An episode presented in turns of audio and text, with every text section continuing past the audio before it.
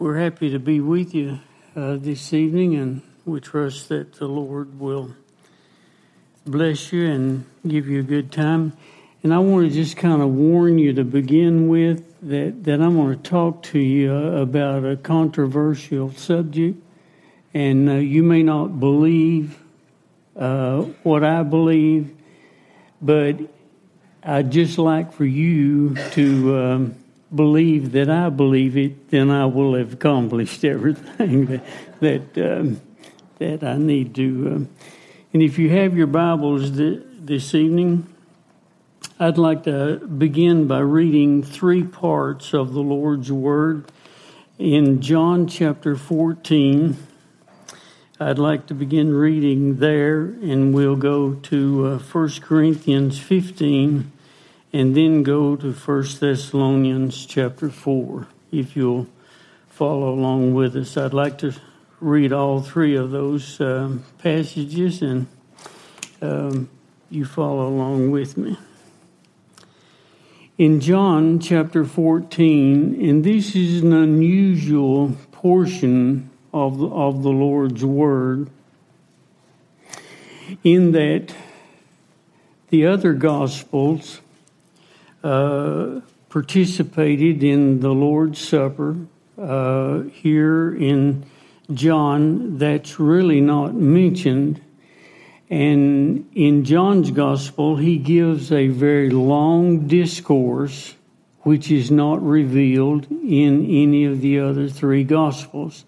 So, if you look in John's Gospel, you'll see in verse 1 that he says to his disciples, Let not your heart be troubled. You believe in God, believe also in me. In my Father's house are many mansions. If it were not so, I would have told you. I go to prepare a place for you.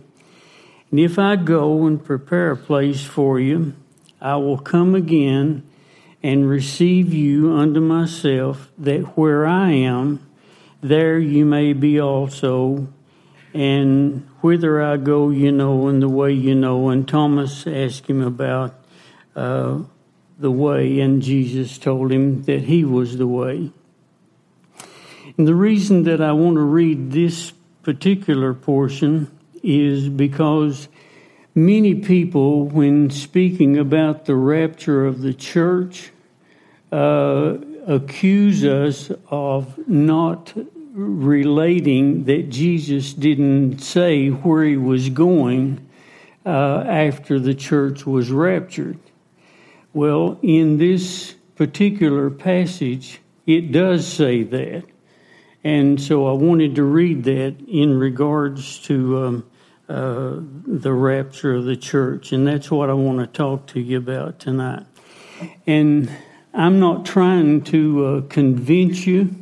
I'm just trying to tell you the way I feel about it because I feel that uh, I, I, owe you that much, and uh, uh, I want you to uh, to understand that. If you look with me on over into First Corinthians chapter 15, we'll begin reading like in verse 51 of 1 Corinthians 15.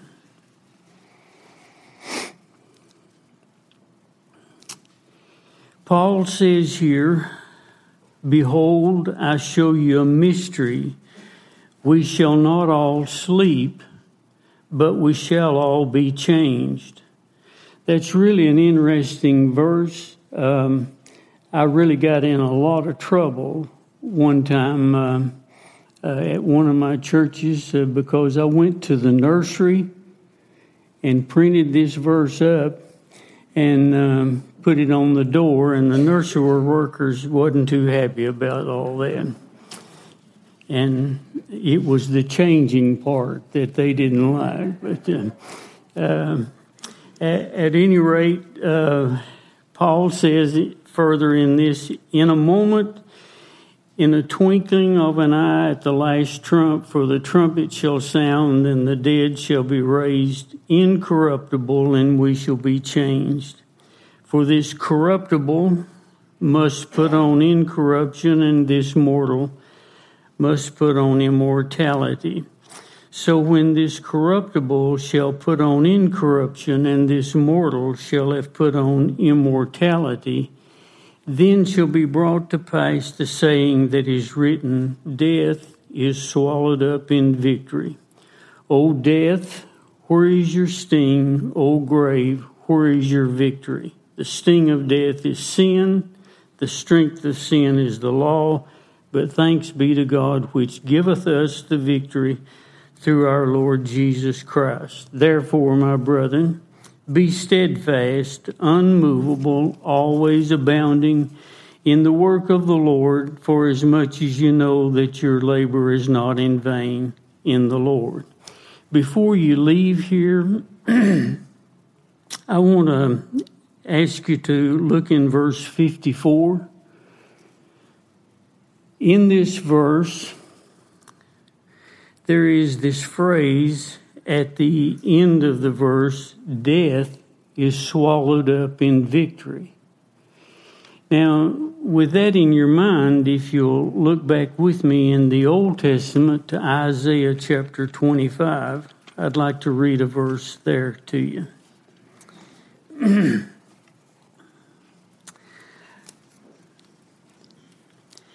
in Isaiah 25, and this is a great um, scene in the Old Testament. If you look in verse 6, we'll begin here, and you'll see that Isaiah says, In this mountain shall the Lord of hosts make unto all people a feast of fat things, a feast of wines on the lees and fat things full of marrow, and wines uh, well refined. He'll destroy in this mountain the face of the covering cast over all people and the veil that is spread over all nations. What that means is that the Lord will remove that strong delusion that he has sent in Second Thessalonians chapter 2 and there will be clarity of view and of worship in regards to Him. And then you'll see in verse uh, 9, uh, he says, And it shall be said in that day, Lo, uh, he will save us. Uh, we have waited for him. This is the Lord. We have waited for him. We will be glad and um, um, in this mountain, in verse 10, the hand of the Lord uh, will rest, and Moab shall be trodden down, and um, uh, and so forth. This this is a, a, an earthly scene, and you'll notice in verse eight that he says the same phrase that's mentioned in 1 Corinthians 15. He will swallow up death in victory. But that's, if you compare Isaiah 25 8 with 1 Corinthians 15, that's two different scenes. It's the same wording, but it's two different scenes. In 1 Corinthians 15, it's to the church, and it's at the time of the rapture. In Isaiah 25 8, it's at the end of the tribulation and just before the beginning of the millennial kingdom. And um, you, you know that because in 1 Corinthians 15, he speaks of our being changed, and in 1 Thessalonians 4, we're caught up in the air to meet the Lord.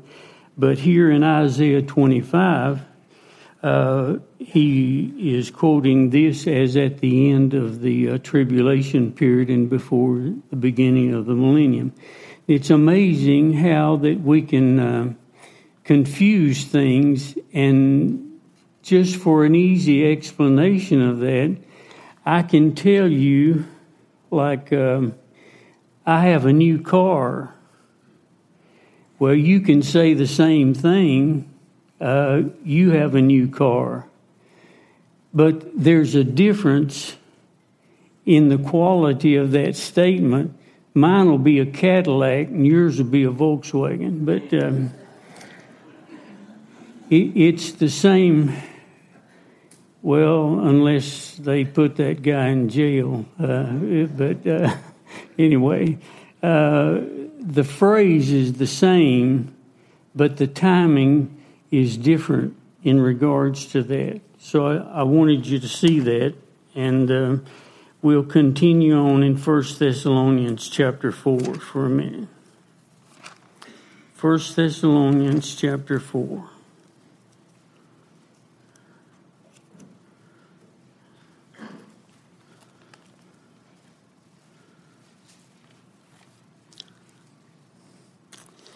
If you'll look with me in the fourth chapter and the 13th verse, we'll read this to you.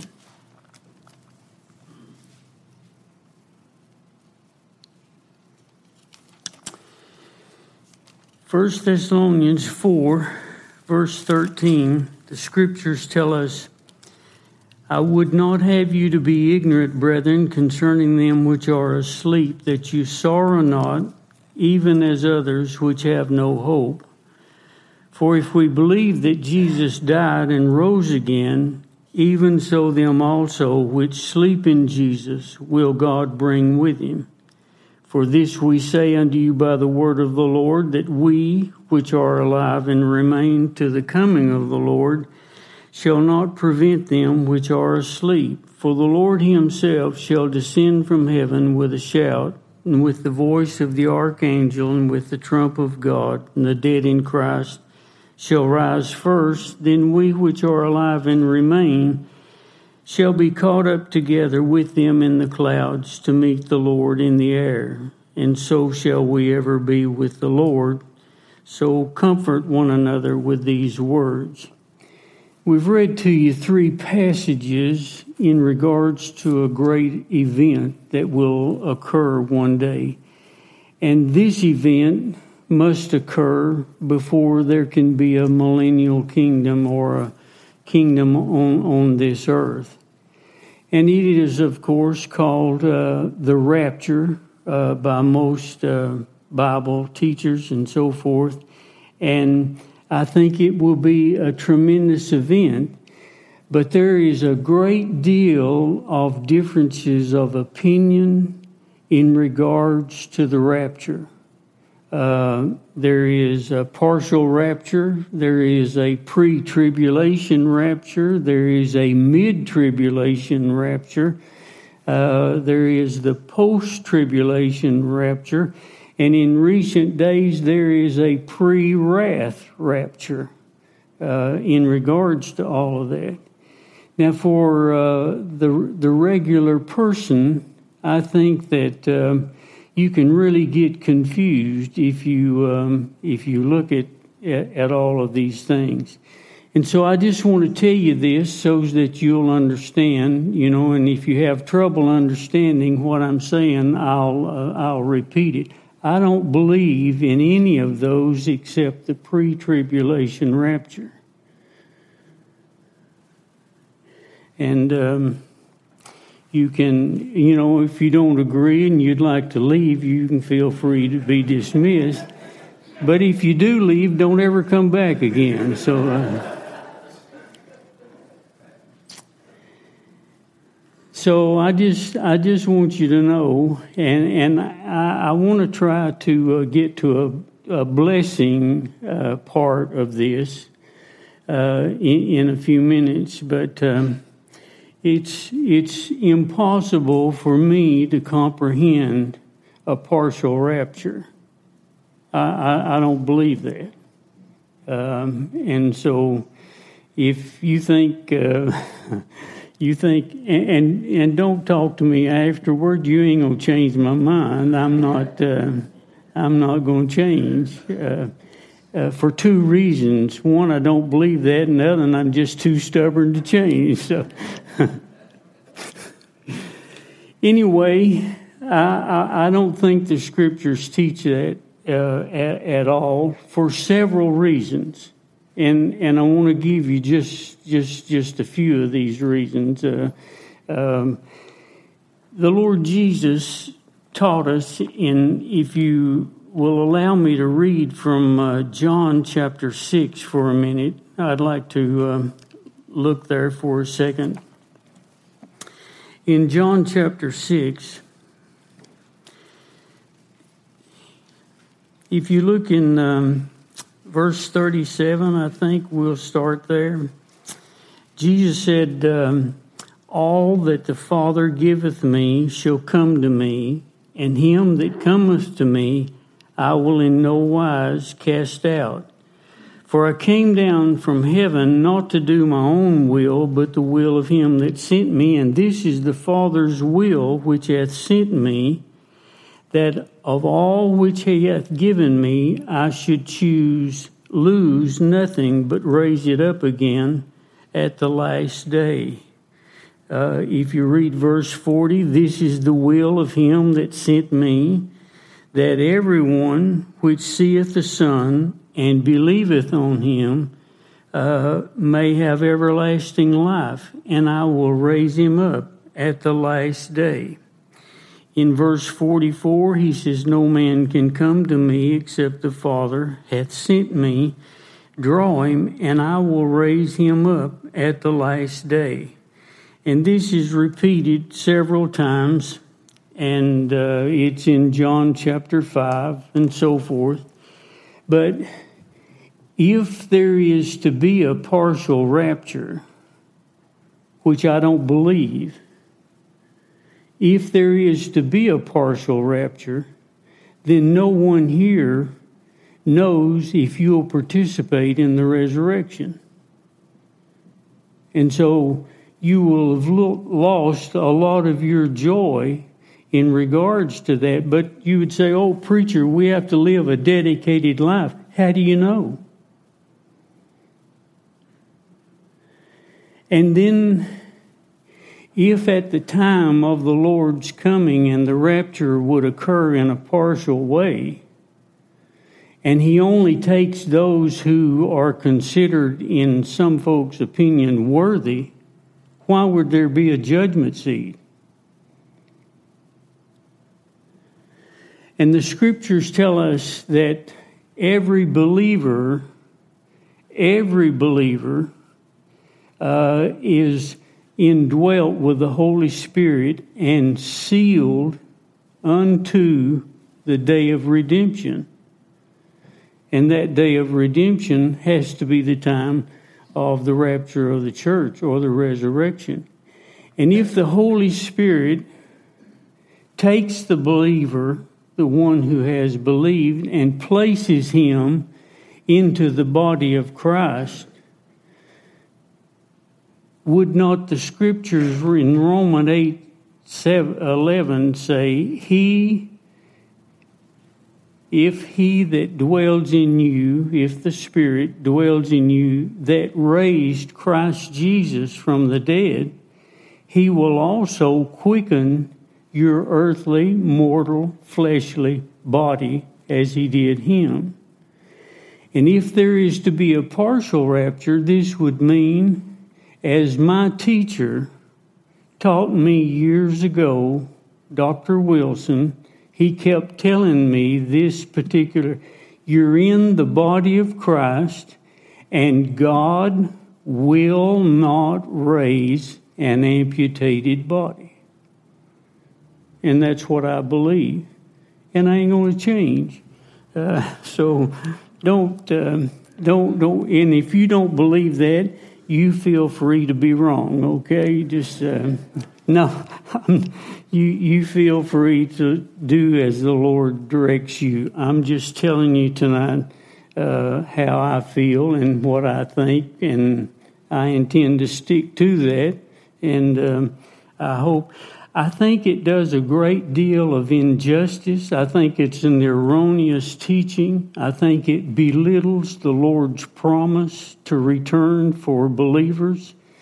I think it uh, it uh, demeans the Lord's prayer in John 17 when he says that he is praying that none would be lost. I think it means that. Uh, his work today is in vain and invalid in that he is the great intercessor. And do you remember the story when the children of Israel uh, were in a famine and they went down to Egypt? And um, Joseph, who was there and was feeding them, said, I want you to bring your little brother. And they didn't want to do that. So Judah talks to his father and says, Look, Dad, I'll be surety for Benjamin. Anything that occurs, anything whatsoever, I'll take the blame and I'll be there. He was surety for his brother. He took his place. He observed that. And didn't the Bible say in Hebrews 7 that Jesus Christ is our surety? He stands for us. We may do wrong. We may be carnal. We may not be spiritual. And if you want to know, do I believe that the Lord will uh, judge his believers, that there will be uh, uh, things that will occur after the judgment seat? I absolutely do. I just don't believe that there'll be a partial rapture. I believe the body of Christ is a whole and that it will be raised together with him. And I know many learned men who teach opposite of this. I don't agree with that. And um, you. Uh, you you you may uh, you may not like me anymore after that, but that's all right. I won't like you either. So uh, that's not true. That's not true. I'm just uh, I'm just teasing you about that. But I want you to see uh, uh, what what I what I think. When the Lord took His people Israel out of Egypt, did He take them all? And when Moses confronted Pharaoh, and Pharaoh said, Well, you can take a few, you can take everybody, but certain. Do you know what Moses told him? Moses told him, There won't be one hoof of one cow left. We're taking everything. Would the Lord Jesus not love his people more than that? Than the cows of Egypt. I just, um, I, I, just want to, I just wanted to mention that to you, and uh, and I hope that you'll take it for whatever it's worth. And uh, there are just, there are just many things in regards to that. And then, like when the Lord Jesus wrote to us uh, in regards to certain things, and we look back into the Old Testament in chapter 12. Why was there not a bone of the lamb broken in chapter 12? This is repeated in Psalms no bone broken.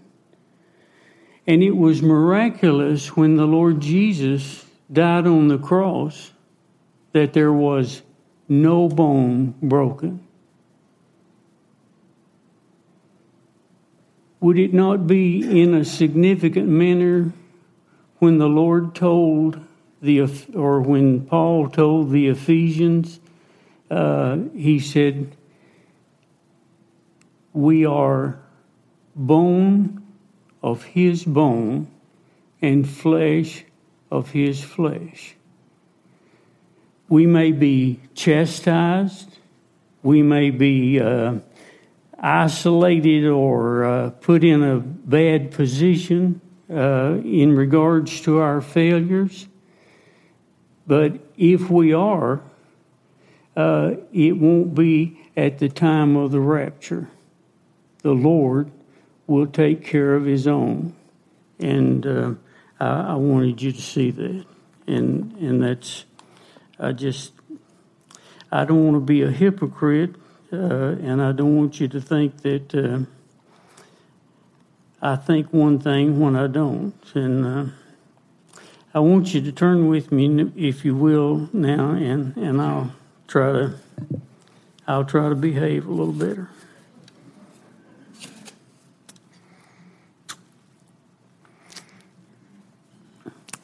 And I know, I know, you know, don't come up to me and read Philippians chapter 3 after this. Because it don't make sense to me for uh, Philippians chapter 3 to be in these books by these learned men, good men. And then Paul to say in 2 Timothy 4, I'm now ready to be offered. Uh, I will uh, uh, rejoice in the fact that there's a crown laid up for me. And I know he says, all of those who look for me, and I know that not all believers do that, but I don't know who all is, who are believers. I only know of two people in this congregation tonight that I know for sure that are saved. One's my wife, and the other one is me. And sometimes uh, if you think I'm going to say that, you're wrong. uh, we, it's me that I doubt sometimes, not, not her. But at any rate, and folks, if the Apostle Paul couldn't attain to that, who in the world could? who of us could? So, with that in your mind, I want you to look forward to the rapture of the church. And uh, when you go home tonight, just say, Royce doesn't believe in a partial rapture. So, uh, look with me for a minute, and then I want I want to try to wind this up in a second. Look with me in chapter 20 of the Revelation for a minute.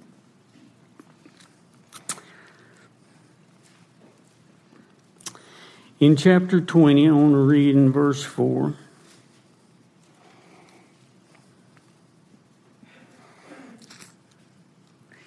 In the Revelation chapter 4, uh, chapter 20 and verse 4.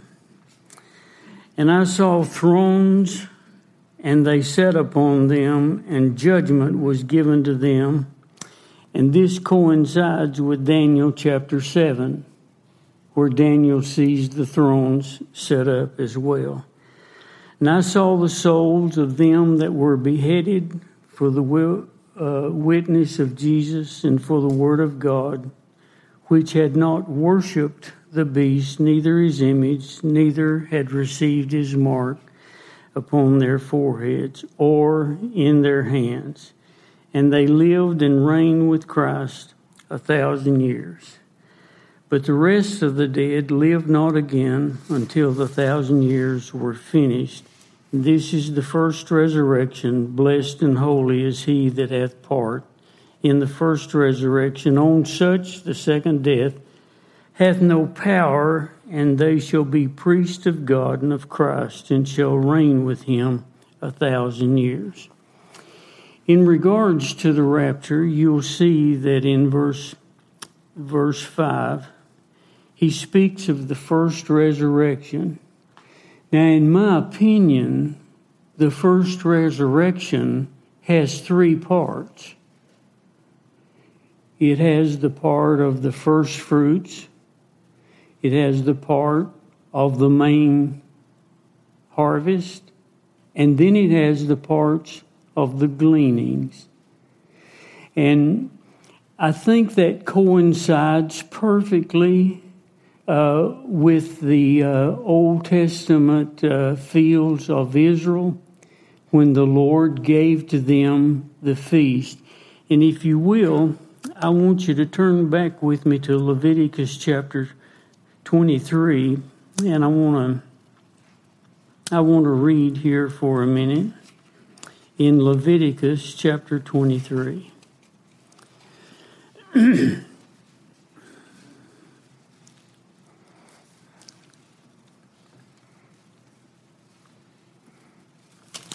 In Leviticus chapter 23, you'll see that he begins in the first few verses.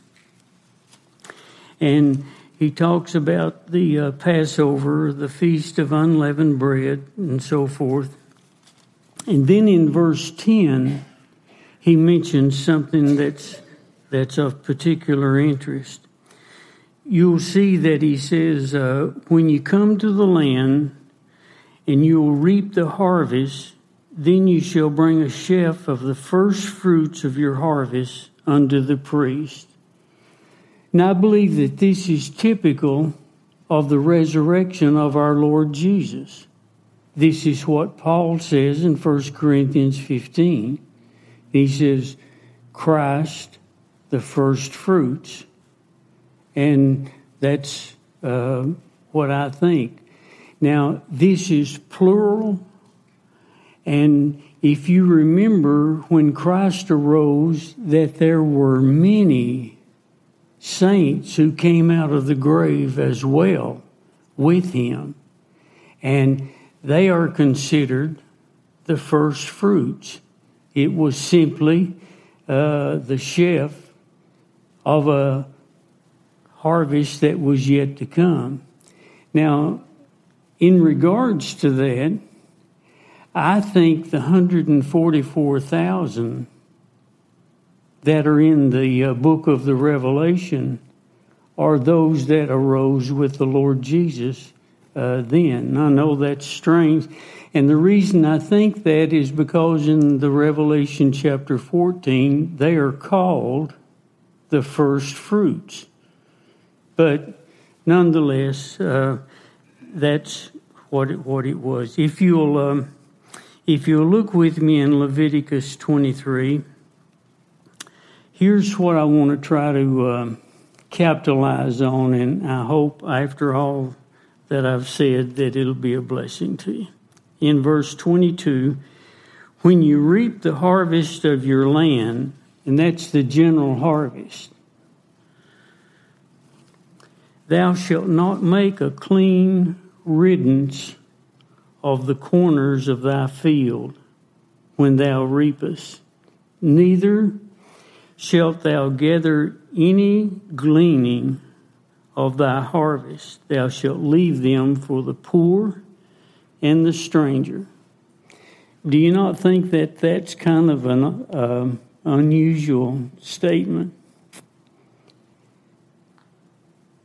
The gleanings was the corners.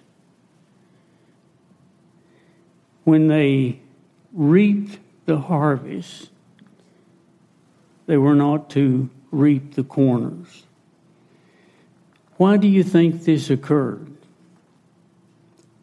What do you think that the significance of that might be? And that's what I want to um, to emphasize the completion of typically the first resurrection or the harvest of Israel is completed at the time of the gleanings, and that involved the four corners. Now, if you were a farmer and this was your field,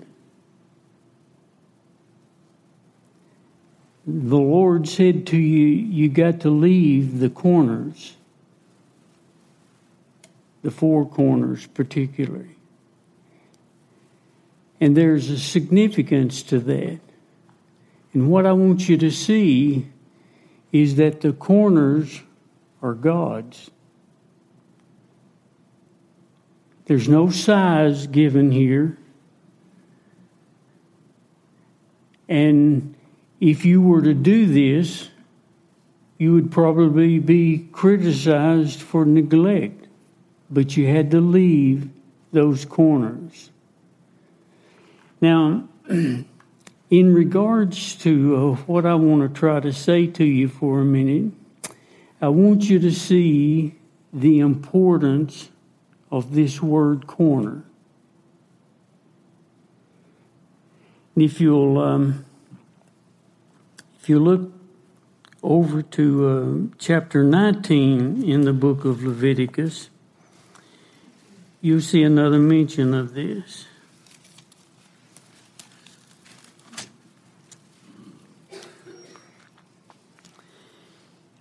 He says, When you reap the harvest of your land, thou shalt not wholly reap the corners of thy field, neither shalt thou gather the gleanings altogether. And in, in this particular passage, the Lord tells them that when they shave, they can't shave the four corners of their beard or the corners of their head. Why would the corners be so important? And keep in mind, this is at the completion of the harvest or the completion of the first resurrection. And if you look through the scriptures, you'll see that this phrase is mentioned numerous, numerous times. Four corners. And if you'll follow with me for a minute, look back with me to Exodus chapter 25.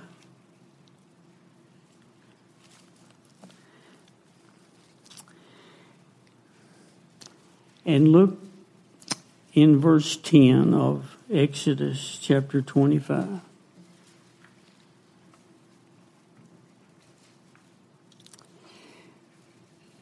Now, if you're not mad at me, uh, I want you to think about this for a minute. This is the completion. This is something that's important to the Lord.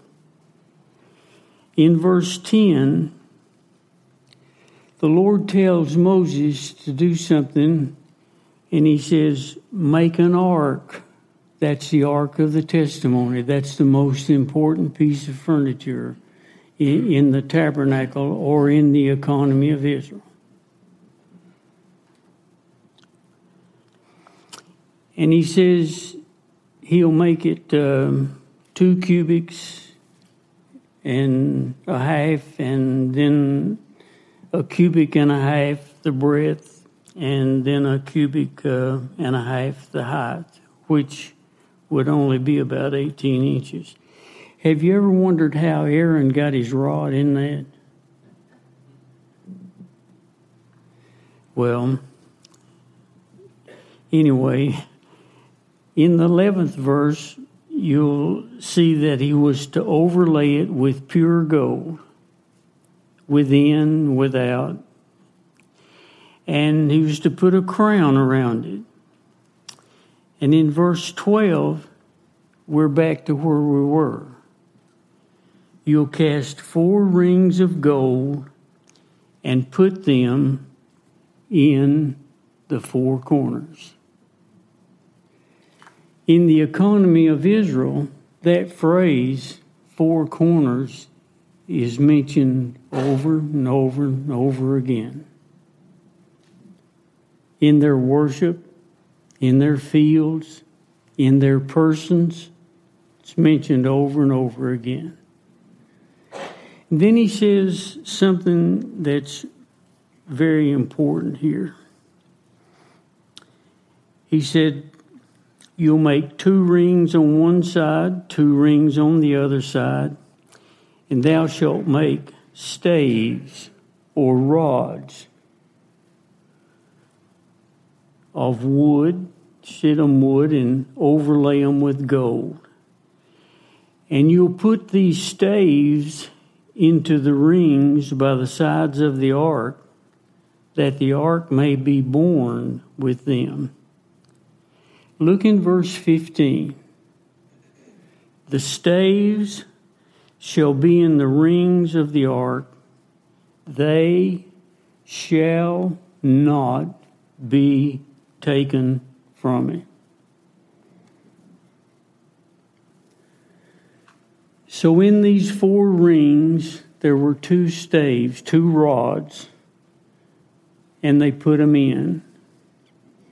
keep in mind that I'm trying to typically talk to you about the final stage of the harvest or the resurrection. These rods or these staves were made out of wood and then they were overlaid with gold. Now, the wood would speak of the earthly kind of things. The gold would speak of the deity or the riches and so forth uh, that are that would be would be there. But these staves were to stay in this ark. They were not to be removed or taken away out of the four corners. So there was to be something permanent about the four corners.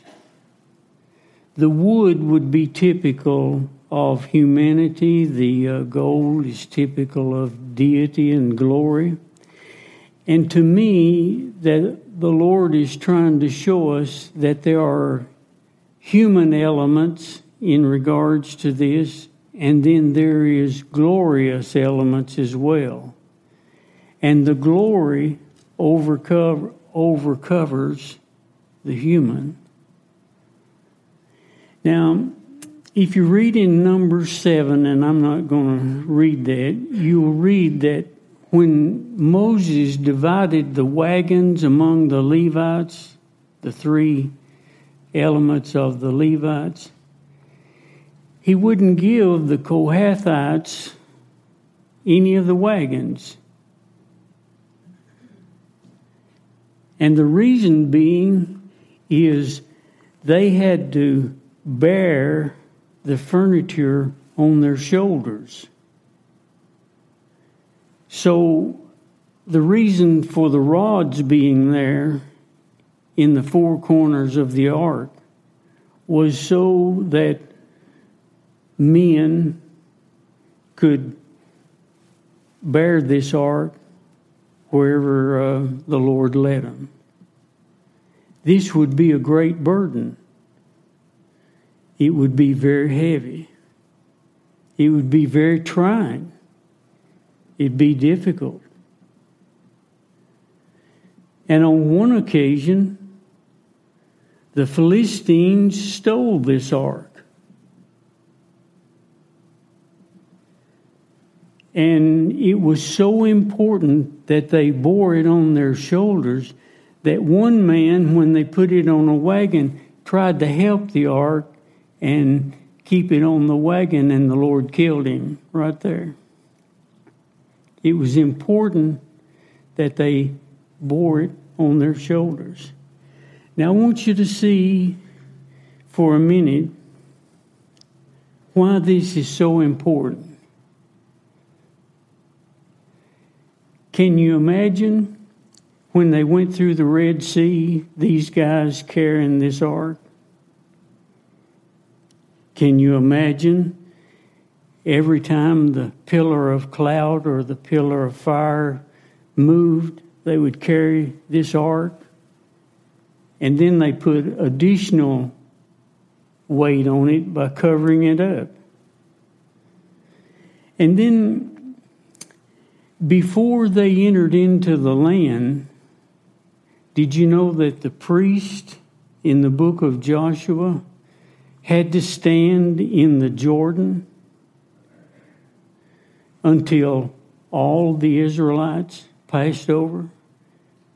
Can you imagine these men standing there till hundreds of thousands of people went through the Jordan River? And don't you imagine that they were saying, please hurry. there was a burden there.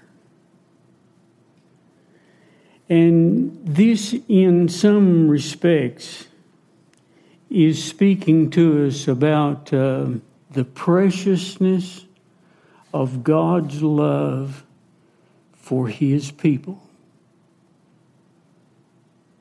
Israel in particular, typically for us in general.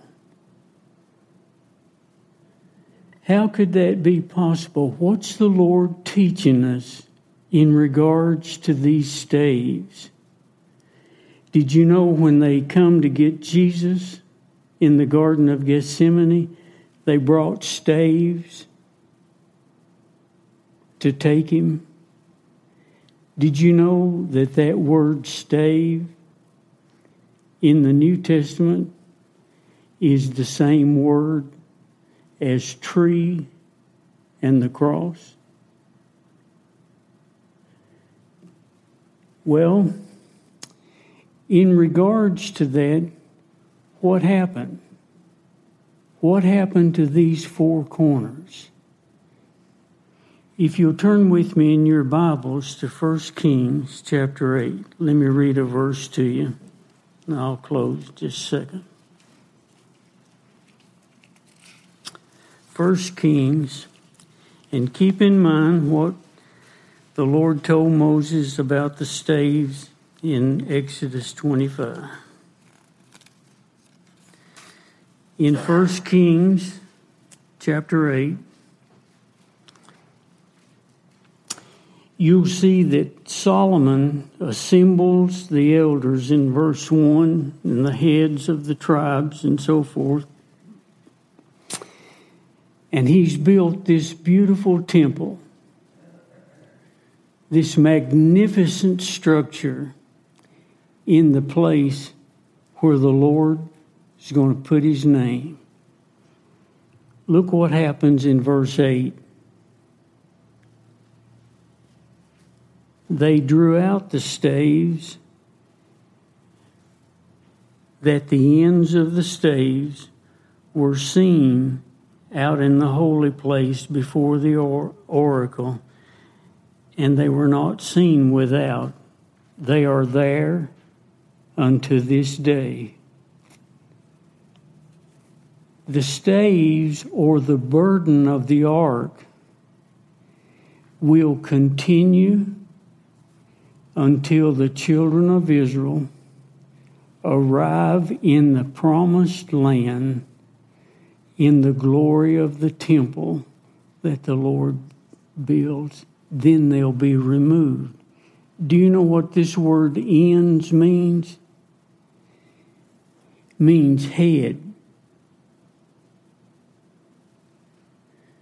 It's the same word that the Lord used in the Garden of Eden when he said, The serpent will bruise his heel but the seed of the woman will bruise his head.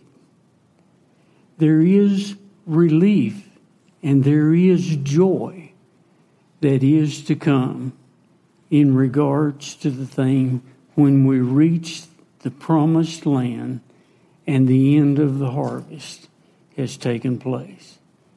I hope I hadn't confused you, and I hope that uh, you. Um,